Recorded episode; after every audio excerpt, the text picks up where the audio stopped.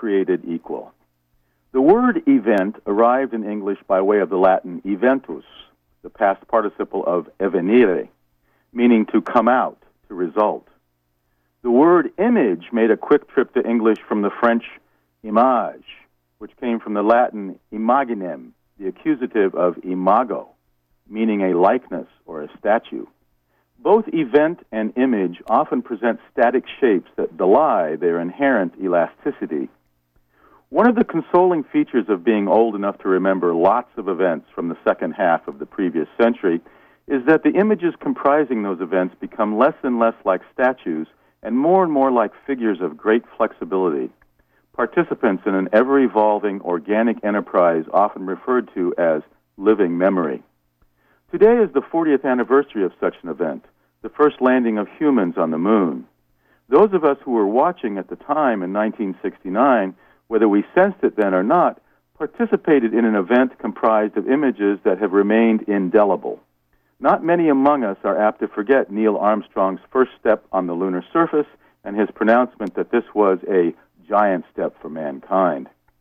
Participating this past Friday with his fellow pioneering moonwalker, astronaut Edwin Buzz Aldrin, in a panel discussion during the National Aviation Hall of Fame Spirit of Flight Award at the National Museum of the United States in Dayton, Ohio, astronaut Armstrong recalled what he had said to Aldrin after their return to Earth.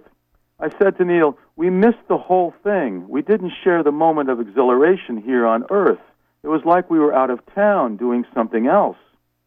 That contrasting, ironic sensation felt by the person who is essential to the image of the event sounds similar to one voiced by Carlos Santana about the part he played in his group's performance at Woodstock, also celebrating its 40th anniversary this summer.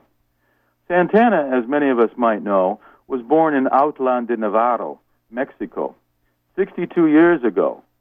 He began studying violin at age five, and by the time he was 14, he was playing guitar for spare change in Tijuana bars. In 1967, at age 20, he headed for the Summer of Love in the Haight Ashbury of San Francisco, and with organist Gregg Rolie and bass guitarist Dave Brown, formed the Santana Blues Band which mixed, mixed African, Mexican, and Cuban sounds with California rock and roll and modern blues. They became local favorites in San Francisco, soon added drummer and trumpeter Jose Areas, and transitioned to national success under the name Santana with two successful albums, Santana and Abraxas. At Woodstock, Santana remembers having no sense of anything much outside of himself. He was tripping on psychedelics and had everything he could do to keep himself loosely together and make it through his performance, wondering all the while how awfully he might be performing. That was his sense of the event, at any rate. Of course, what we, the audience, saw was a fantastic presentation by an extremely gifted musician, although no doubt it was certainly interesting to know later how the living stuff of the image felt during the actual time of the event. But perhaps that's what makes the event image relation so enduring.